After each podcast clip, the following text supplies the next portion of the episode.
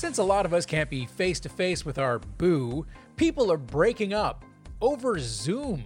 I'm Christian Chase. Here's what's trending. A writer for BuzzFeed is calling it being zumped, and it's even worse than it sounds, especially if your internet is slow. The new term is already gaining steam as the pandemic era's version of ghosting.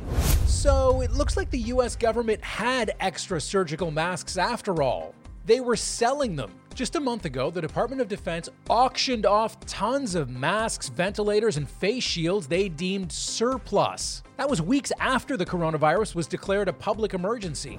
If you've got kids, don't pretend like you don't know all the words to Frozen. Not a footprint to be seen. Tomorrow's your chance to show off your range while singing a bunch of Disney songs that have slowly been tearing at your soul.